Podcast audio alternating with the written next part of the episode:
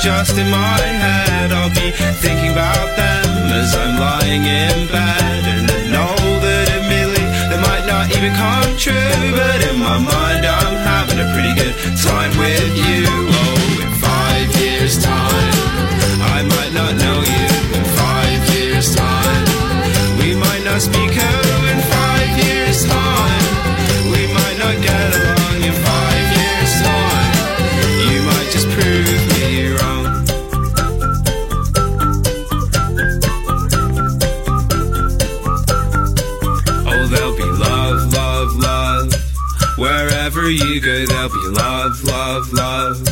Wherever you go, there'll be love, love, love. Wherever you go, there'll be love, love, love.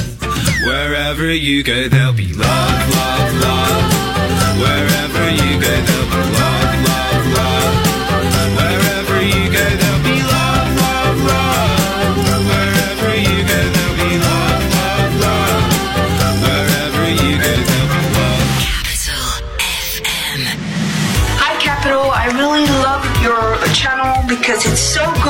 feel that you enjoy your job making your listeners happy. Best English radio in Moscow or in the whole wide world. This is Capital FM, Moscow 105.3. The one and only English speaking station in Moscow.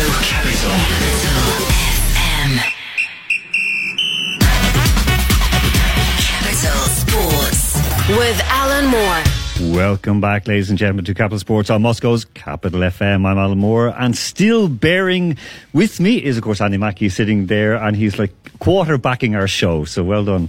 Uh, I, I almost said someone backing the show. I've been Like- sacked. Yeah, yeah, yeah. You're going to be thrown out. All right, folks. Uh, there comes a, a time in everyone's life when you kind of just you, you realise that um, you know they, they, when, when you kind of go on a sort of a journey of adventure, and our next guest went on that journey, but he also took his education with him, and he's continued his education, and he's continued being a star, and proves just that you can be a professional athlete and be educated and be intelligent and have a superb moustache. However, before we uh, no, that is important because I mean moustaches have gone away since Mike Bassett, really. But anyway, folks, if you just listen to this right now, this is what happened after a World Cup game, of course, this year in Japan. Did you say something on social media or s- targeting you there, my mate. Not at all. It's, it's a game of rugby. Uh, big call to our Samoan brothers from the big island of Russia to the rather smaller island of Samoa. So thank you very much for the game to our opponents.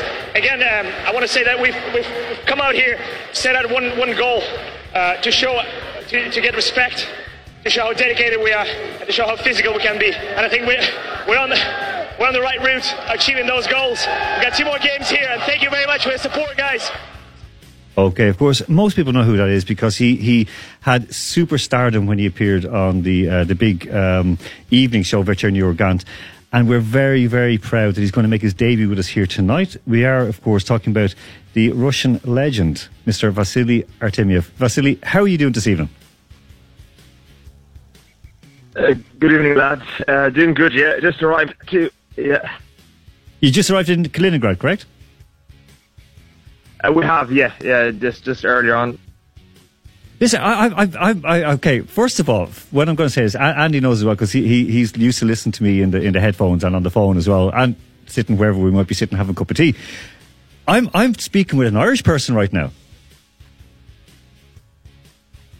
Uh, well, partially, probably you could say that. Yeah, spent a good few years in Ireland. Yeah, it's my second home. Yeah, listen, and it's something that it was brought up, of course, when you met with um, uh, Ivan Urgant on his show about where you learned your English and so on and so forth. So I, I want to just first take a step. Uh, you're from Zelenograd in uh, Moscow region, just outside of Moscow. Tell us how you got Yes, from correct, yeah. Zelenograd to Blackrock to UCD and then to England and, of course, back, or out then to Krasnoyarsk. Um, yeah, it's that's you kind of summed up about twenty years of uh, my life there in uh, just a couple of sentences. I do, I do a good Um, job at He's summing made, up. you, he's made you feel really important straight off the bat. I mean, I, I, I do like. Look, first of all, he, he lived in Dublin. So that's that's one big plus. Second of all, he's from he went to my alma mater, UCD. So that's second. So complete respect. So sorry, go ahead. so 20, 20, 20 years in uh, ten seconds. Yeah, yeah. Um, well, I was about 15. My parents uh, wanted me to, to, to learn a bit of English. I was in a transitional year in school in Russia. Um, they were like, "Here, let's let's send you abroad for, for a year. Uh, you you know you learn a bit of English." And uh, just picked Ireland pretty much randomly. I think it was just a it was just a little cheaper than sending to to Great Britain or to elsewhere, and it was too far to send to New Zealand, for example. So Ireland was an easy choice. Um, uh, my only wish. My only wish was uh, I, I didn't want to give up rugby because I I started playing rugby in in Zelenograd. It's it's a good, um, pretty notorious kind of underage rugby region in Russia. And um, yeah, so um, the the agency that we went to, um, you know, to find a, a, school for me, they they said here we we, there's a few schools in Ireland that we know, you know, play a little bit of rugby. So Yeah. I had I kind of kind of picked Blackrock out of a list of a two or three schools. I think Clongowes Wood College was was on the list as well. Ooh. But uh, for for some reason I picked Blackrock. Yeah. Well, I mean, you, you picked well because, uh, of course, Blackrock College. We, we should mention that Blackrock are uh, it's a Catholic school, uh, Catholic-run school. Uh, it's is. uh, it's both boarding and day school. Uh, it's on the, the south coast of Dublin. It's beautiful area, beautiful buildings, beautiful location as well, um, and has produced you know, heroes. I mean, countless like um, leaders of Ireland, uh, either like presidents or Taoiseach or, or prime ministers, and also, of course, it produced Bob Geldof. It did, yeah. it- It's it certainly did. It produced Brian O'Driscoll as well. It, it- this is another Bob Geldof of rugby. Oh, I think I think Mrs. Geldof might be offended by that. well, you never know. maybe. So, I mean, uh, so when when you went to Blackrock, because uh, I'll explain Yeah. very, very briefly for listeners, is that in Ireland, especially in Dublin, in Leinster, our province, um, schools rugby is huge. It's like it's the be all and end all of everything. So you got these big like schools like Blackrock, like Clongowes Wood, um, Terranure, St Michael's. That they, they it's it's it's huge. It's in, it's so intense. But when you went there, you won the Junior Cup and the Senior Cup, which is just like unbelievably good. Um, uh, like, how was that playing in that kind of intensity for you? How did that form you as a player? uh, to be honest, it's a huge contrast. The popularity of um, you know underage rugby, especially. You know, we come from um, you know come from a background of playing you know underage rugby at a small stadium with about you know 20 people watching. Most of them are parents. Uh, two coaches as well. That's in Russia, and then uh, and then we, I you know I fall into the Yeah. of um, playing their uh, junior cup matches of uh, you know under 16s level with um, five seven thousand people watching our cup games, and it, it- it's a big big difference, obviously. of course. and uh, this this was the this was the, the era before the before YouTube, before Facebook. Well, Facebook as we know it, before Instagram. So uh, you know some of- some of our games were televised on the local sports channels, and obviously there was a there was a newspaper um, article every every morning after a game, after a cup game, and you know this just it it was amazing for you know for a boy from a small town from near Moscow playing rugby, not a very popular sport in Russia, and then just you know diving into that uh, environment. It was just you know couldn't believe it. Do you think that that um, uh, obviously it formed you as a player because th- those are the kind of the vital years. You come from a, a- a brilliant setup in Zelenograd, which is, uh, as you mentioned, it's legendary in terms of producing young players and young talents coming out of it. And then you go into this like bear pit of rugby in Ireland, especially the, the Leinster schools competitions. Um, do you think that more Russian players should look abroad like that to, to go, to example, uh, for example, to Ireland to, to experience that? Do you think that it'll, it'll make Russian rugby better? Um, if there's an opportunity, if there's such an opportunity, I would definitely recommend it. It's just, uh, it's really good for, um, even if it's just for a year, as it was originally planned for, for myself as well. It's just getting out of this, you know, comfort zone, going out there, you know, learning English, playing, playing rugby. And it's so easy to make friends as well when you, when you play a team sport. And, uh, uh, playing rugby obviously is, uh, is, you know, one, one of the best ways as well because you, you constantly there training, you know, demanding physical training and playing matches pretty much every week as well during the during the year during the schools year. And um, I definitely, if, if there is an opportunity, definitely take it. Okay, no, that that is it. That is it. That, I I think it's we, we program of sending, obviously suspend, set, yeah. yeah, go ahead. Okay, well, well I was going to say that we, we, we had a discussion not too long ago with uh, Alexander Zotov of the Russian Football Union and the Players Union about young young Russian players need to go abroad in football to, to get that experience as well. So, you know, kind of to, to, to develop and to challenge themselves as well. So, you know, it kind of same with any Certainly. sport, you know. Um, see, just moving on, just want to ask you, you, you of course, I went over to play in the top flight in England with Northampton, um, and then came back uh, to to Russia. How did you find? First of all, how did you find a top flight in in Russia, uh, or sorry, in England, and then you come back to play in Krasnoyarsk? How was life in Krasnoyarsk compared to with uh, Northampton? Um, it was always a dream of mine. It was always a dream of mine to play in the top European club competition. Obviously, you know, growing up uh, towards the end of my um, college kind of year, Yep. I was, you know, I was dreaming to becoming a professional rugby player. But you know, being in college and uh, being on uh, on a scholarship and an educational grant, I, I, needed to keep my GPA pretty high. So you know, I had to juggle between uh, rugby and uh, and academics. You know, I couldn't fully focus on the professional sport. But um, after after college, you know, I, I went into to play for um, for Moscow region-based side, the VVA Moscow, VVA Podmoskovia uh, team. It was um, Out in Monino. it was those years before the two. Yeah, yeah, Monino. Before the 2011 World Cup, we were just uh, you know going through this qualifying process and successful first Russian team ever to qualify for the World Cup and go to the World Cup in in New Zealand in 2011. Um, and you know, I think during my time there and my time with the Russian national team, I managed to ca- catch an eye of a, a couple of English teams, and it was you know it was a deep dream come true when when they approached me, and um, you know, three almost three seasons Yeah. Membership uh, was was amazing. It was very demanding. Uh, obviously, uh, it's not as easy for for a backline player to, to get into that environment because competition is so fierce. I think it's a bit it's a bit easier for a, if you're a standout um, physical kind of forward, a front rower, or a second rower. I think it's a little bit easier to kind of to get picked up by those top European sides. For me, uh, the competition the competition was always big. so uh, yeah, um, after the three seasons, uh, my uh, wife to be and I decided, you know, we, we needed something, um, you know, you know, to settle as a family, and uh, you know, we wanted to go back to Russia. And I had a, I got a good offer from Krasnoyarsk, Uh-huh. uh, and it ended up ended up playing for almost, I think, five seasons over there.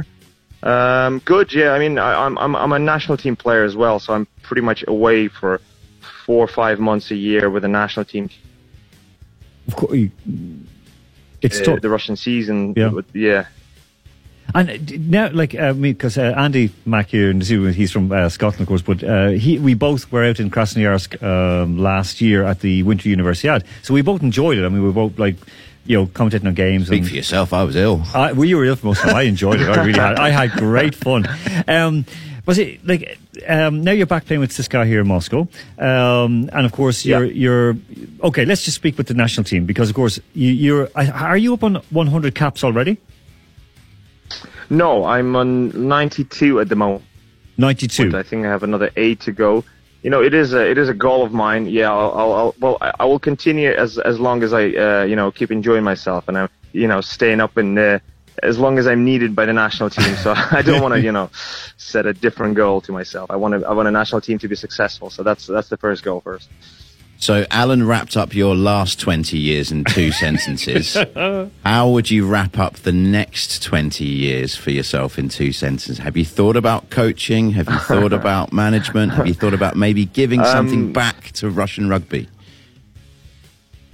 Uh, yeah, I, I'd like to be given back, obviously, because it's to the sport, to the sport that's given me, given so much to me over the years. Um, I don't know about being a being a coach myself, probably maybe as a hobby more more so, but um, I'd like to help um, rugby to to grow in Russia, to, to to help to promote the sport, to get it more widespread, wider known, uh, and obviously grow the level of the high performance. Um, uh, um, area of Russian rugby as well in the future. So this is uh, this is kind of a big a big task and a goal that I see myself being involved in.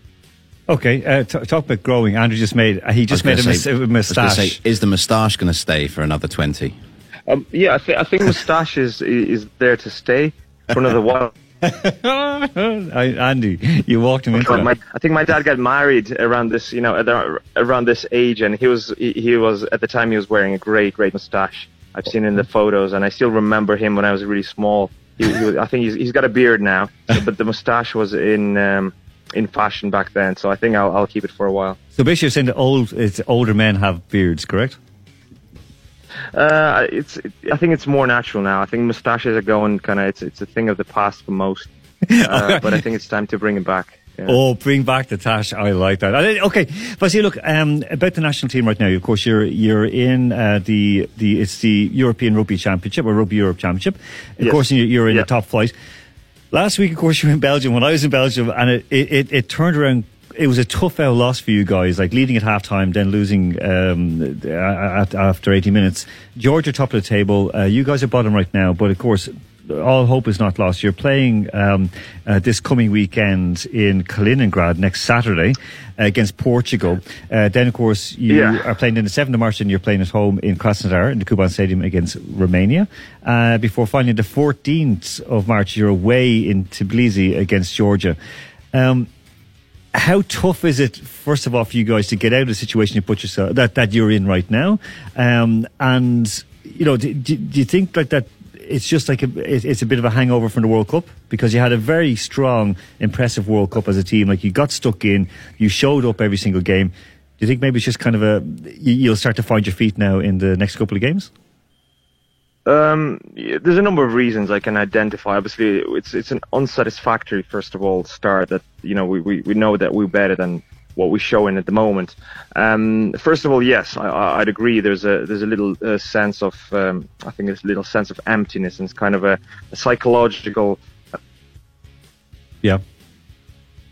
or something that we find ourselves in because the, the, the, scenario of the last two matches that we played, Spain and Belgium, was, was very similar. We'd, we'd, we'd get ahead, would get the lead, and they would lead the game for first 30, 35 minutes. Then they would, would let the opponent kind of uh, get, a, get, a, get a score, get a last score of the half towards the end of the first half. And then, you know, we, we let our heads drop a little and kind of getting away from our game plan. And, you know, we just get the. Uh, you know, look look a little, little little flat and empty in the second half, and let the opponent kind of seize seize the victory. So um, this, like, you know, lets me, um, yeah, it, it does it does show that probably after a big tour- tournament like a, like the World Cup, uh, you know, it, it may have a, a kind of longer long term consequence on the team. Um, although I think the primary problem lies a few years back when uh, when we were just trying to uh, prepare for the Yeah. 2015 World Cup. So, but if you go back, you know, back to um, uh, 2013, I know, 14 uh, kind of. four four years ago, three Yeah. four years ago, yeah. When you know we, we with the coaching staff, we, uh, with the coaching team we had at the time was a Russian coaching team, and uh, um, you know the, it's easy to analyze now, obviously, in hindsight. Um, you know, but they, they didn't choose to um, to try to develop when they had the time to try to develop the younger players, the younger generation of Russian rugby. You know, to help, you know, to give them one, two, three years of you know top, um, you know, national team uh, type of rugby. Uh, and ex- experience of rugby, and then get let them prepare for, for the for the uh, opportunity to be to play in the World Cup. You know, all the veterans at the time were playing, and you know, many many um, uh, really talented kind of 20, 21, 22 year olds kind of fell under the radar. Yeah. And I think we kind of lost that Same, thing. same thing was happening, of course. at the we- time, and now we, we, we kind of. It's it's tough though. You're, you're suffering from that, but it's the same. Like Ireland are the same thing as well. Like where they they were looking at the World Cup cycle and then they kind of missed out um, on, on it. But look, Vasily, look, we Yeah, wish, yeah. we So- so you. this year, this year, for example, this year is a perfect opportunity to give a chance to those players.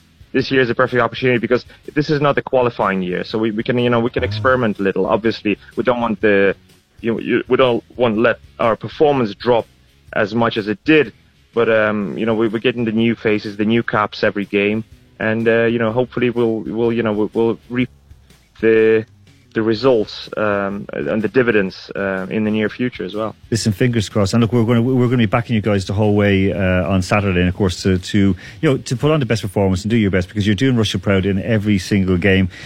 You're going to join us in the Thank you, studio when you when you're you. back in Moscow, correct? You'll drop into us. Um, yeah, yeah. Uh, Yeah, yeah, and then you go. I moved back to Moscow now, so I'm always available. When when I'm not away, I'm available. Listen, we're going to drag you in. You're going to be part of our, our uh, uh, Capital Sports team. Thank you so much. Vasily, best of luck next week, and uh, fingers Thanks. crossed. Okay, that was Vasily Artemiev. We're going to go straight into the break right now because we're over time by a fair bit. This is Billie Eilish and Bad Guy. Back after the break with John Viola. Capital Sports with Alan Moore.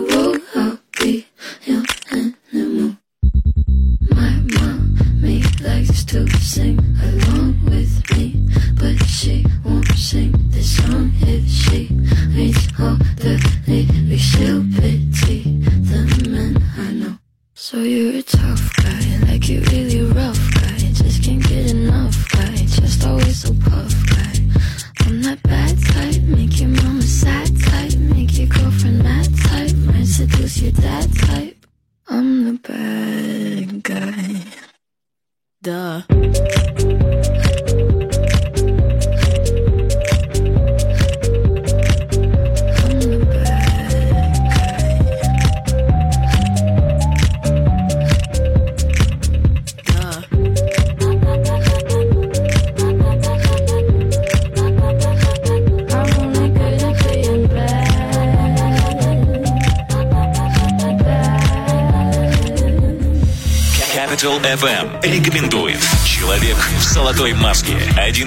креативных хаус-диджеев Европы идеолог вечеринок Masquerade Хедлайнер Claptone Только 6 марта И только в рамках серии Very Special Music Sessions Claptone выступит на новой площадке на территории Бадаевского завода по адресу Кутузовский проспект 12, строение 1.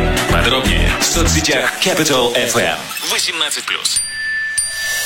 Привет, я Диана Шо, диджей Capital FM. У меня есть новый, одиннадцатый смартфон. И Я его отдам тебе, подарю просто так. Но пока он знает только мое лицо.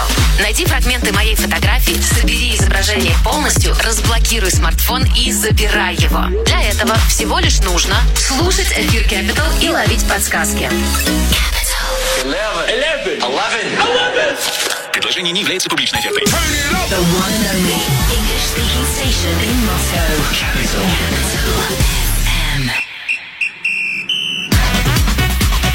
Capital Sports. With Alan Moore. Welcome back, ladies and gentlemen. I hope you enjoyed that interview and, of course, the uh, song that featured afterwards. Because the song was actually played for Alex B. Because uh, Billy Irish is a big fan of Billy Irish, and that's why. I is Billy Irish Scottish? Is Billy Irish? It's his Scottish name. Um, is it? yeah, I, Eilish. I, I thought like uh, like Billie Eilish. I did. I didn't know who she was. I think she's doing the new Bond uh, song. Correct. Um, okay, Andy, thank you for that. All right, but it's great being here, though. nice to see you. Yeah. Um, so again, just uh, just mentioned, of course, that the the game next Saturday. Of course, I think it's live on Match TV. Um, Russia against Portugal, and or sorry, Russia. Uh, yes, against Portugal. Uh, the kickoff should be at uh, 5 p.m. Moscow time out in Kaliningrad. So. Good luck to them, because uh, I mean, of course, Georgia, of course, are traditionally a very, very strong side in this region. Uh, Romania as well. Romania at one, Romania at one point should have been in the, in the Six Nations. They were actually one of the best teams in Europe. Do you remember, Andy? Romania won the best. Sorry, you eating a banana? No. Um, no, that was that was definitely you eating my banana. Um, yeah, the banana I brought you from me. Thank you very much. Okay, we're going to go straight away uh, across to someone who's 26 years in the, uh, let's just say, not just the sports business, but basically in the. Um, Look, I'm going to ask him first of all how he started and how he got his license first uh, in football, because of course we've spoken a lot about football agents and so on, and now you're an intermediary, so it's I think it's five six hundred euros, and you, you you have a license to buy and sell players or to, to negotiate for players. Um, we discussed this before, of course, with Craig Klein, with Alexander Zotov, and many, many times. I mean, there's good and bad in every single industry. In, unfortunately, in football, there's a lot of bad because now the rules have been uh, eased off by FIFA. So it's actually easier to become a football agent. And that's why we want to speak with this next man. But first, I'm going to ask him about the uh, Man City situation because he had a very, very good take on it. Uh, John Viola, welcome back to Russia, but you're making your debut with us on Capital Sports. Alan, it's a pleasure to speak to you all the way from Bonnie, Scotland. Oh, and you're, you're, make, you're making Andy Mack's day here. He's just like, he's crying into his haggis, like he's very happy here, you know? His, his, That's racist. That's not racist! but do, Andy, do you not like a haggis, no? I do love a haggis. Yeah. Yeah, there you go. John, do you like haggis? I love haggis. I There you go. Every day. okay. Listen, John, I want to start off straight away, not going straight into your background because that'll come in a, in a moment. Um, Man City, okay, they're not the first club to be banned from Europe. We've discussed it earlier on. Um, now you're working in the, the let's just say the recruitment industry. How how is this going to affect them in terms of recruiting players the next couple of years when these players know that they have no hope of playing in European competition? Well, Alan, I, don't think it's going to make a, a massive difference. Yeah. And I'll tell you why. Because uh, most players that I'm speaking to, um, the Premier League is, is where they want to play. And of course, everybody wants to play in the Champions League. But the Premier League, because it's classed as one of the best in the world, and also we know the financial rewards that come alongside that. So most top players that I'm talking to say they would still uh, go to Manchester City, even if they weren't in the Champions League. Yep. That's my opinion. I think you you'll find, of course, you may get the occasional player which who's dreamed to be involved in, uh, playing in the Champions League, but most of them, the Premier League is it may becomes It goes first. Uh, John is John still there? You still there? Okay, John, you can hear us. yeah yeah. Yeah. Sorry. So yeah, basi- just briefly you know, I get cut off. Okay, so basically, the the um, what you're saying is that the the Premier League will come first and foremost. So basically, uh, not being in European competition is not going to greatly worry players going there. Well, again, as, as I said, there'll be the occasional player who, who'll, who, who'll be saying, oh, I don't want to go to Man City because they're not in the Champions League. But in general, most top players that I'm speaking to would love the fact that we could play with Manchester City in the Premier League, even if they're not in the Champions League. Okay, now now we're, we're looking at them. We're talking earlier on about pivoting, what they're going to do. So they're not going to play in Europe. So they're going to focus. They have all their focus. They don't have midweek travel to Baku or to Moscow. They're going to be just you know the, the worst they're going to have to, to, to put up with is, is is a midweek game up in Burnley. So and that's just across across the road. Um, do you think that this could have an effect on Liverpool repeating their title win next year? Do you think that Liverpool could be one and done? Do you think that Man City now will say, we're going to win the Premier League next year, we're going to win all before us? Uh, that could benefit Manchester City, of course, because they've not got the pressures of the, the Champions League. That would help. But uh, the way Liverpool are set up at the moment and the way they recruit and the way they're going forward, I don't think this will just be a, a one-off situation with Liverpool. I think Liverpool are going to step from strength to strength. Oh, that's it. I mean, again, Liverpool this you know, they're a legendary club, so the, the name alone is going to get players to them. Um, just move, stepping on then, looking at Man City, of course, uh, Pep Guardiola, he's one more year in his contract. Um, but you know, there's always been rumours that he might go at the end of this season. He says he won't. He said last year and again this year uh, that he um, is basically, you know, he, he wants to stay, but he's he's sort of not committing himself. And he also turned around and said that we're not going to be banned from Europe because, of course, we're waiting for the CAS decision or the case. Um, there was rumours today um, that Pochettino might be on the cards for Man City if Pep goes. But do you think that's that's that's for real that the manager would want to go there and, and, and build himself up, or do you think that Pep's going to hang on? Listen, that Pep Guardiola uh, really wants to win the Champions League again, and having two years away from it, I think would make him think seriously about leaving Manchester City. That seems to be the chat here in, in the UK. And one added thing, if you're into gambling, the bookmakers have got him at one to five on to, to leave. Now, bookmakers don't get it uh, wrong uh, generally. So, I for me, yeah, I don't think it's looking that positive. Uh, but that's again, we don't know what's going to happen. Yeah. Hi, John. Can you just tell us a little bit about how you got into being an agent? What sort of made you think that was what you wanted to do, considering um, the sort of negativity around it? Well, there wasn't a great deal of ne- negativity when I got involved 26 years ago. It was a new, groundbreaking industry, and the reason the reason I got into it was because I was in financial services, looking after high net worth individuals, uh, that being the football football community, and one or two of the players asked me to help them do a deal and represent them, and when I got into it, I really liked it and decided to a change of career. And, and uh, but I mean, at that time, as we mentioned earlier on, it wasn't as easy as it is now. You don't just become an intermediary. You had to make quite a few sacrifices to get your agent's license, correct? Well, as I was saying earlier, Alan, it 26 years ago, it was £100,000 that you had to give a bond to FIFA for five years you had before you could even go forward. That was also inclusive of uh, sitting a test uh, and interviews to be able to become uh, a football agent. And at that time, I remember I uh, actually sold my house, my car, borrowed from my mum, my mates, an overdraft. And I think I stopped a wee old lady in the street and borrowed a couple hundred quid off her as well to get hundred thousand. But Was that but in the Edinburgh? Bottom line, the bottom line is it isn't like that now. Now uh, you don't need any exams or any insurances. Basically, you uh, fill in a form and pay the FA six hundred. I think it's six hundred pounds now, and uh, as long as you don't have any problems with your background, you are officially an agent.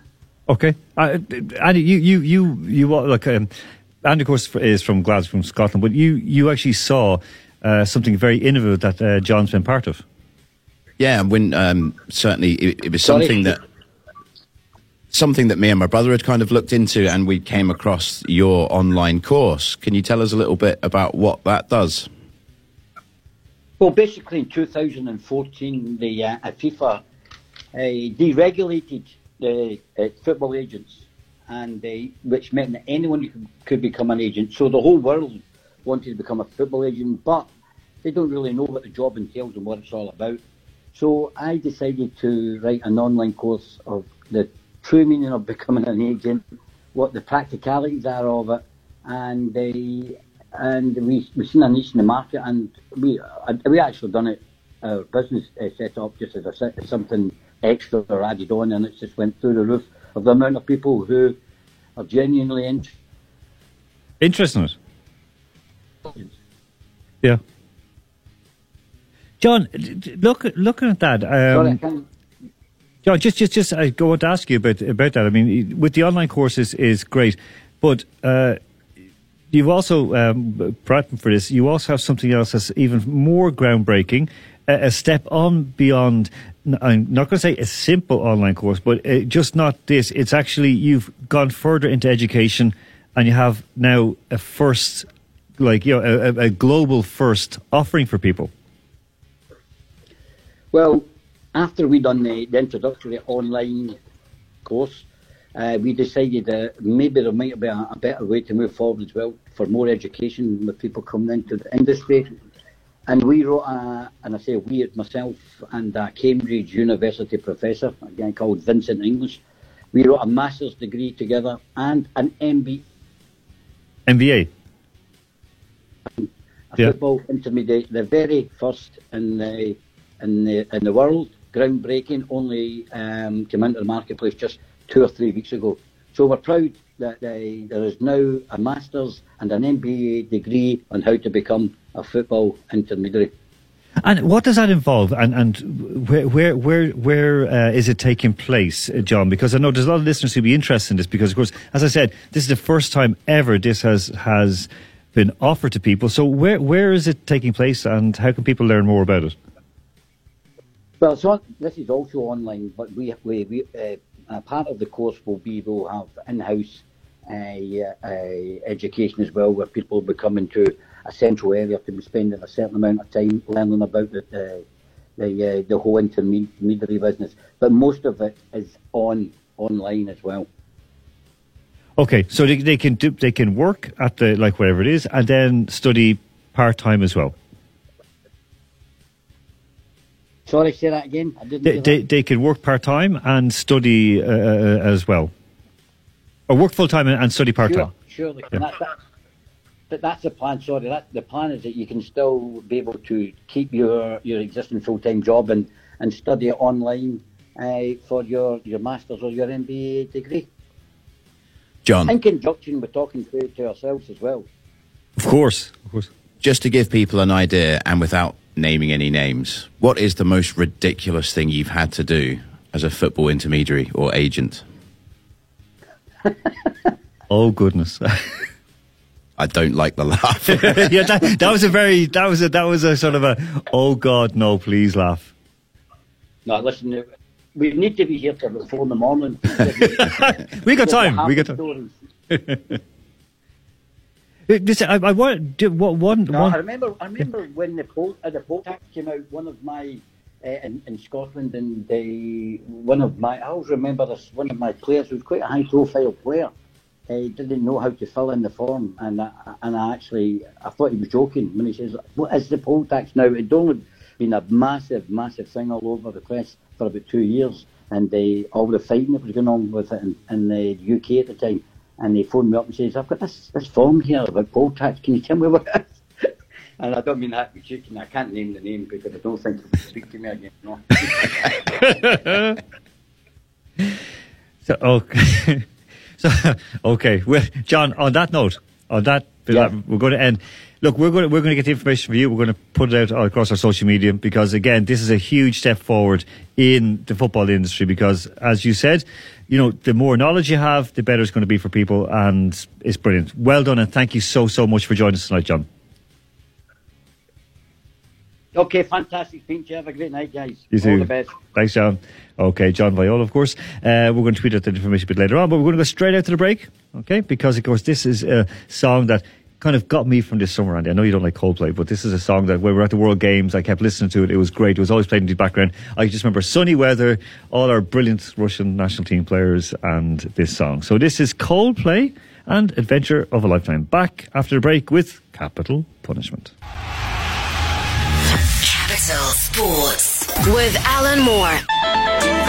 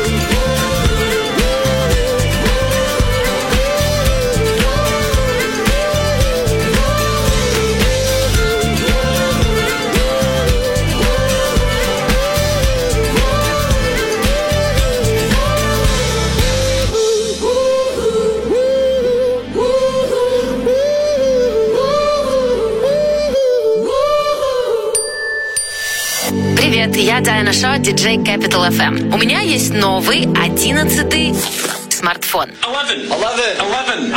Я его отдам тебе, подарю просто так. Но пока он знает только мое лицо. Найди фрагменты моей фотографии, собери изображение полностью, разблокируй смартфон и забирай его. Для этого всего лишь нужно слушать эфир Capital и ловить подсказки.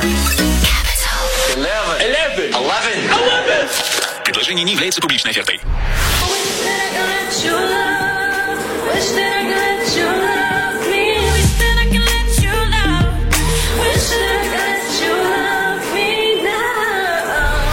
Начинай свой день с Capital FM и Диной Майл, где бы ты ни был. Даже в душе. Каждое утро на 105 и 3 FM. Снова с 7 утра. The one and only English speaking station in Moscow. Capital. FM.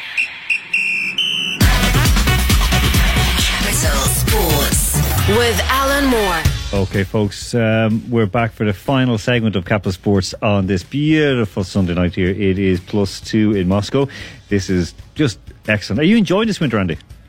Uh, It's been very balmy. Climate change has, has, has done us very well in Moscow, I think. So all those years of me walking around spraying aerosols in the air has actually worked.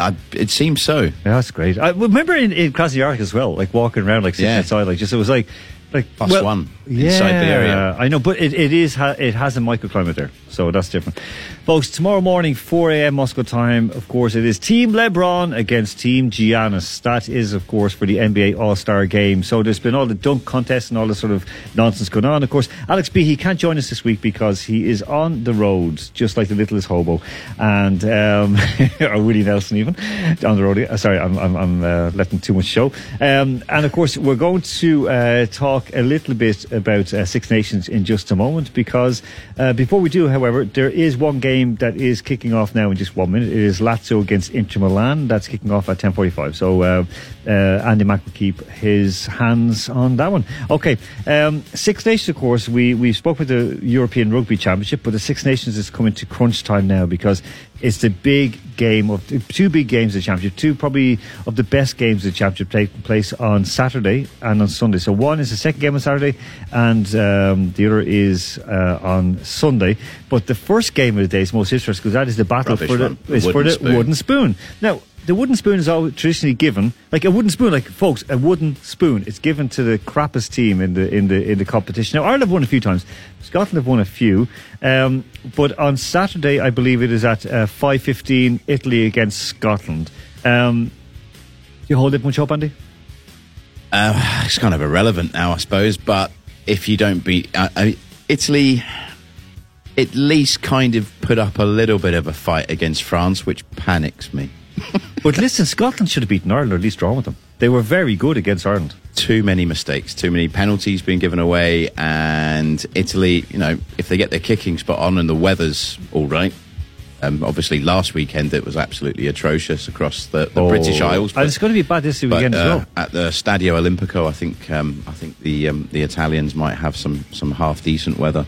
Hopefully, hopefully. Okay, uh, we're welcoming onto the show, of course, the uh, editor in chief of Heart of Football, Andrew Flint. He's welcome, welcoming back on. Andrew, you, you, you're still live out in Timan. I hope. Andrew Flint? Is Andrew Flint on? Oh, you can hear us. Okay, you're going to speak up a wee bit, Andy. Um, Andrew, listen, um, we're, going to, we're going to start off with Six Nations before we do our capital punishment. Um, we're all picking, we'll, we'll get uh, Alex and Nazar to to uh, to double in to send in their picks. Um, okay.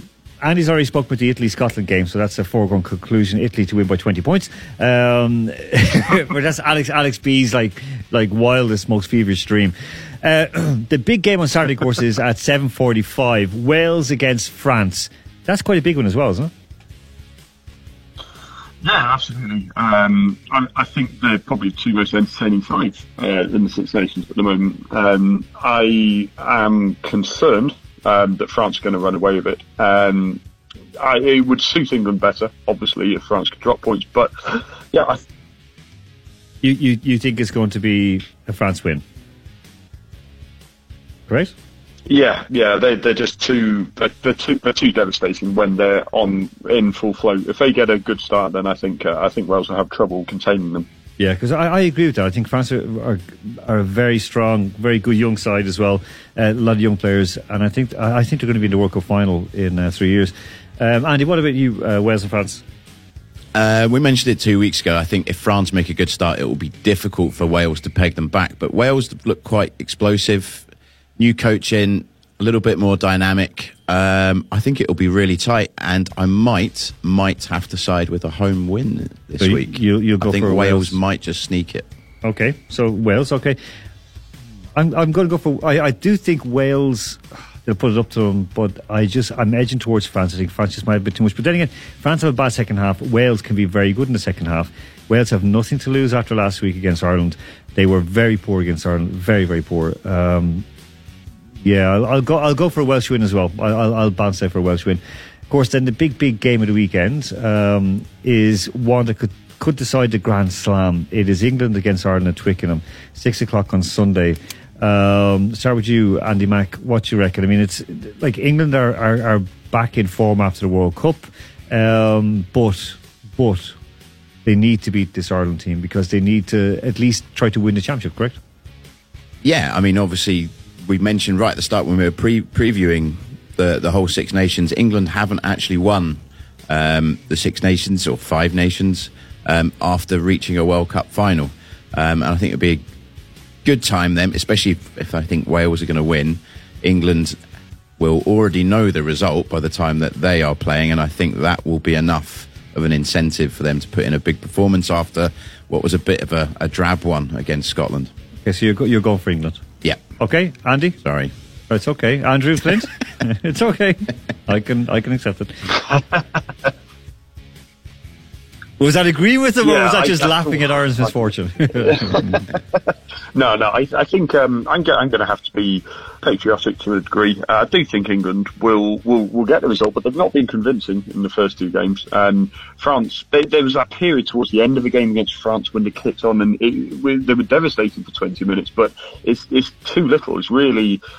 Uh, I know that Scotland it was the, the game up there was atrocious weather, so it wasn't ever going to be flowing rugby. But it's not convinced me so far. But this is well, it is make or break, and like Andy Mack says, we'll know the result as well. So perhaps that will slightly calm nerves in a sense because they'll know what they have to do. But um, I do think England will get the result, but I don't think it's going to be a huge margin. okay, I'm going to I'm going to back Ireland just, just for a sake of it. So um, uh, Only won twice in a decade at Twickenham. I know, but still, third time lucky. Um, Andy, uh, are you going to go for Italy or Scotland? Scotland?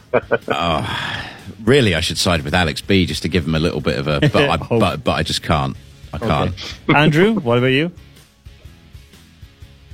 Um, no, I, I think I, I think I'm going to side with um, with with Scotland.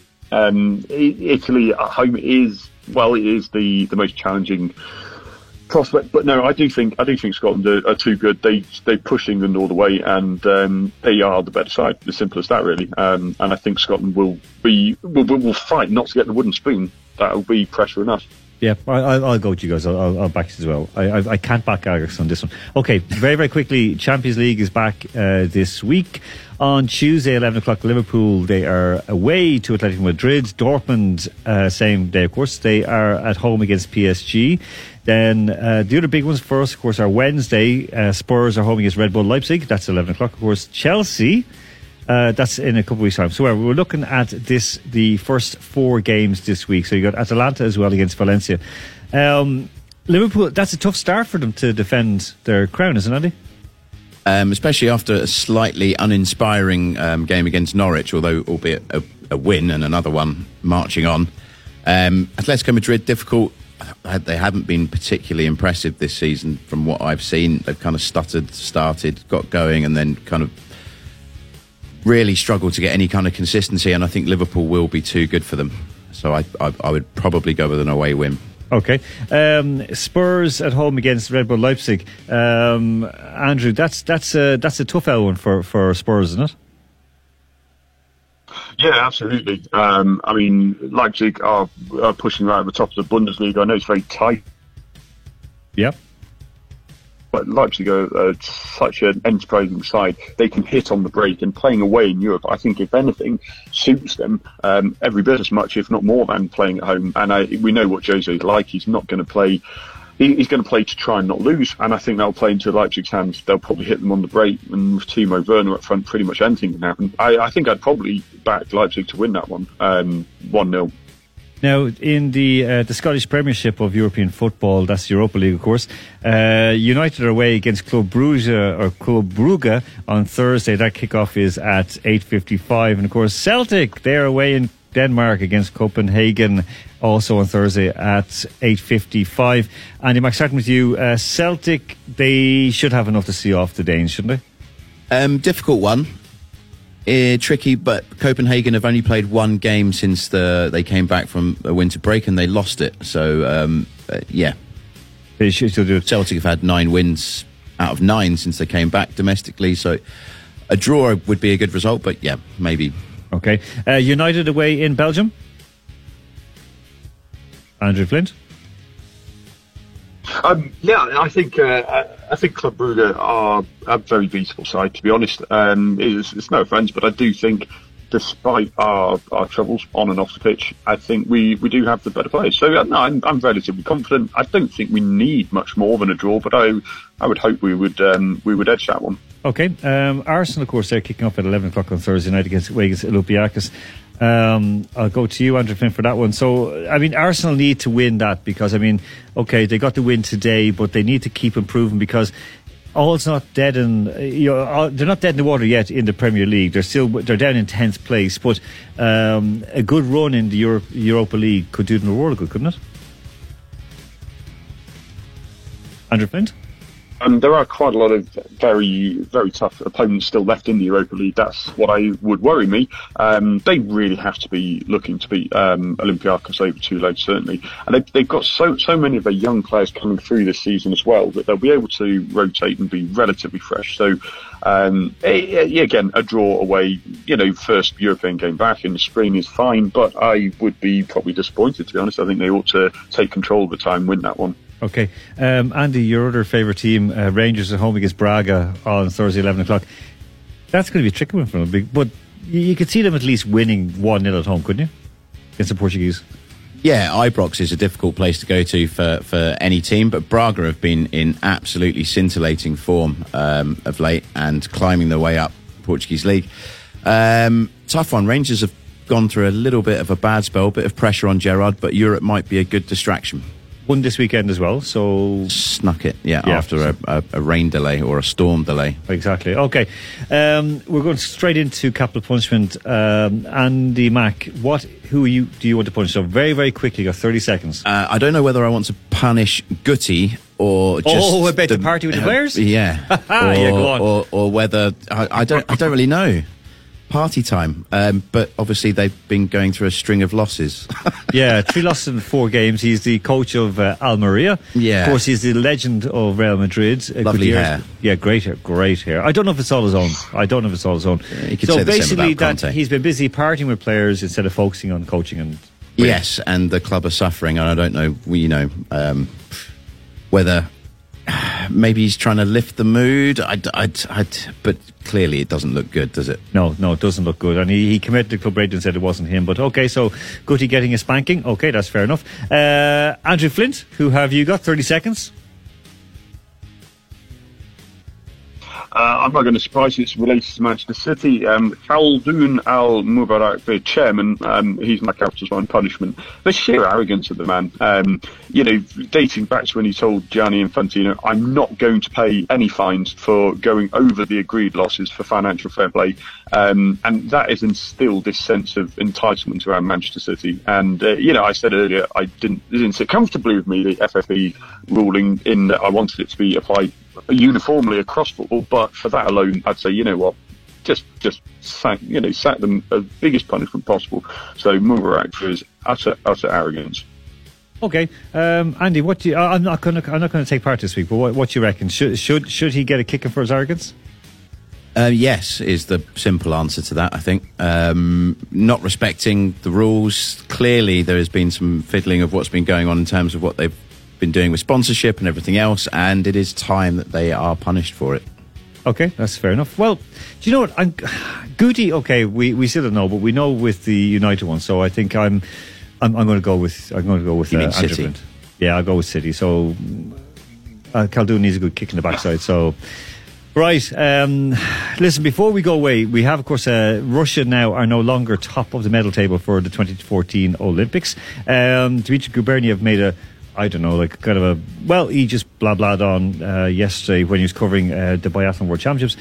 Um, do you think it's going to get worse, uh, Andrew Flint? Do you think it's going to get worse with more doping things because there's retesting coming up and they're testing, testing? It seems to be very focused on Russian and Eastern European athletes.